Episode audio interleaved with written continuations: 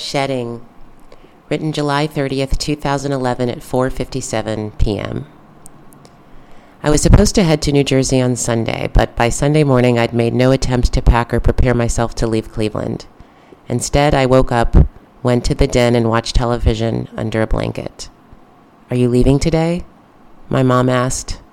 I just shrugged. I didn't want to do another thing. Technically, I was supposed to leave. I told Mrs. B that I would arrive in Princeton on Sunday evening, and I had my meeting with Dr. Clear on the following Tuesday. But rather than prepare myself to hit the road, I chose to function, or not function, in a state of complete denial. My mom didn't push me. Instead, we decided to have fried chicken for dinner.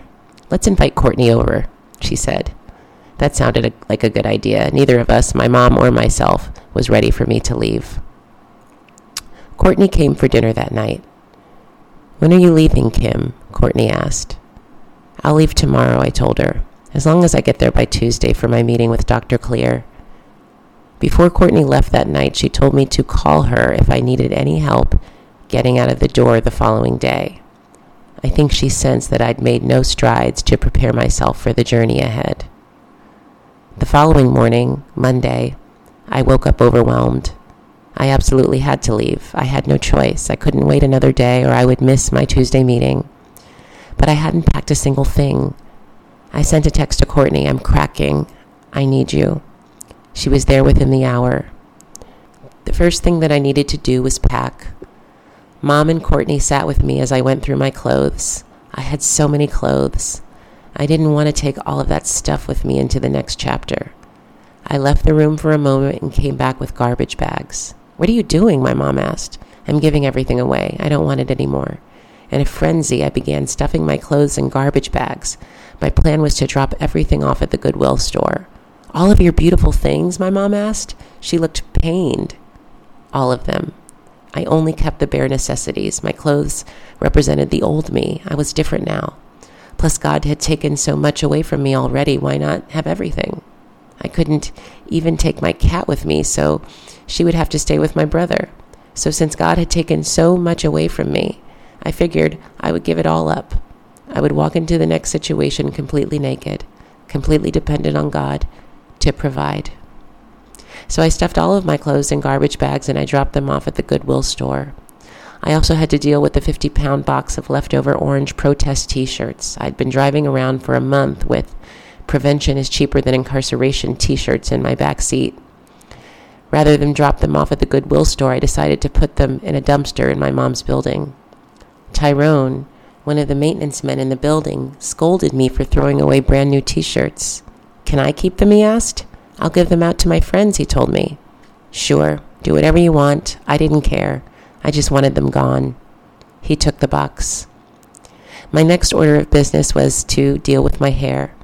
I had to make a decision. I had two options either go to the hair store and buy new wigs or shave it off. I decided it was time to shave it off. It was time to stop hiding. Courtney, can you take me to a barber shop? She took me to a shop in her neighborhood. I sat in the barber's chair. What do you want me to do? he asked. I didn't know and I didn't care. I just needed a style. I think you should shave down the sides and leave a little on top since you have high cheekbones, Courtney said. That sounded fine to me. I didn't care. I ended up with a style that looked like a mini frohawk. Fine, whatever. That will be $15, the barber said. $15? Considering what I had spent to get my hair done over the years, $15 seemed like the best deal in town. I was traveling light. I'd finally shaved my head and I'd given away all of my clothes. The last thing that I had to do was get an oil change. The plan was for Courtney to lead me to a Jiffy Lube right by the interstate. I would get on the road from there. By this time, it was 4 p.m. My mother walked us down to the garage to say goodbye. It was emotional. We were both afraid. I was afraid to leave and go back out into the world, and she was afraid to let me go. If it had been left up to us, I would have stayed there with her forever. We needed Courtney to get me out of the door.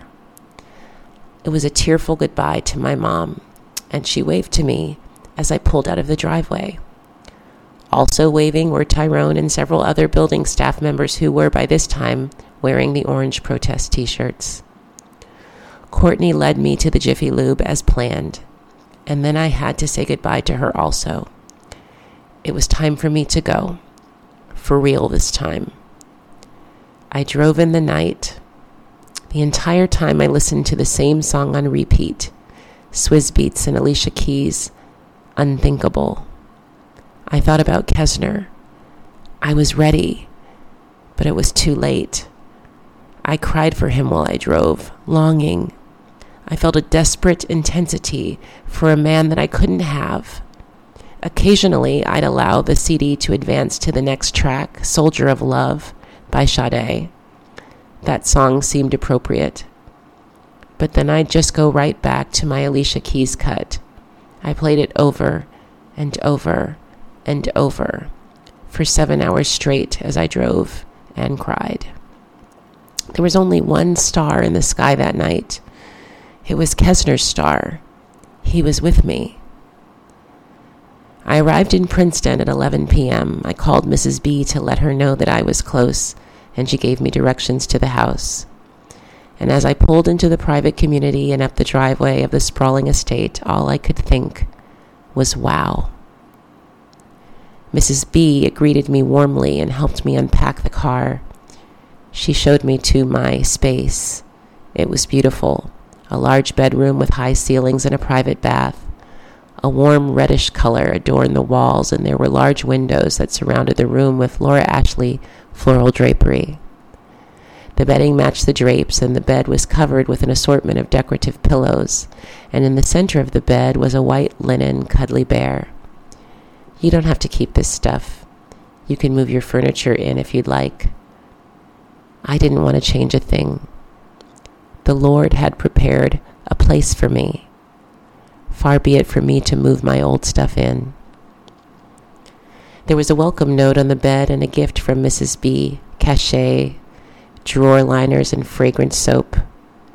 Mrs. B had also prepared dinner for me, and she'd brought me a new a few groceries, bread and jam, fruit, cereal.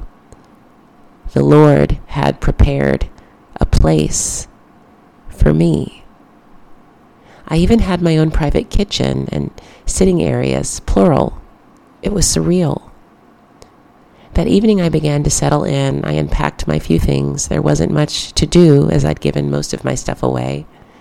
Then I laid back and looked around my new, beautiful, comfortable space. Days had been hard, and there would be hard days ahead. But the Lord had prepared a place for me. I would live comfortably. Tomorrow would be the day that I would meet Dr. Clear face to face. The conversation could go one way or the other.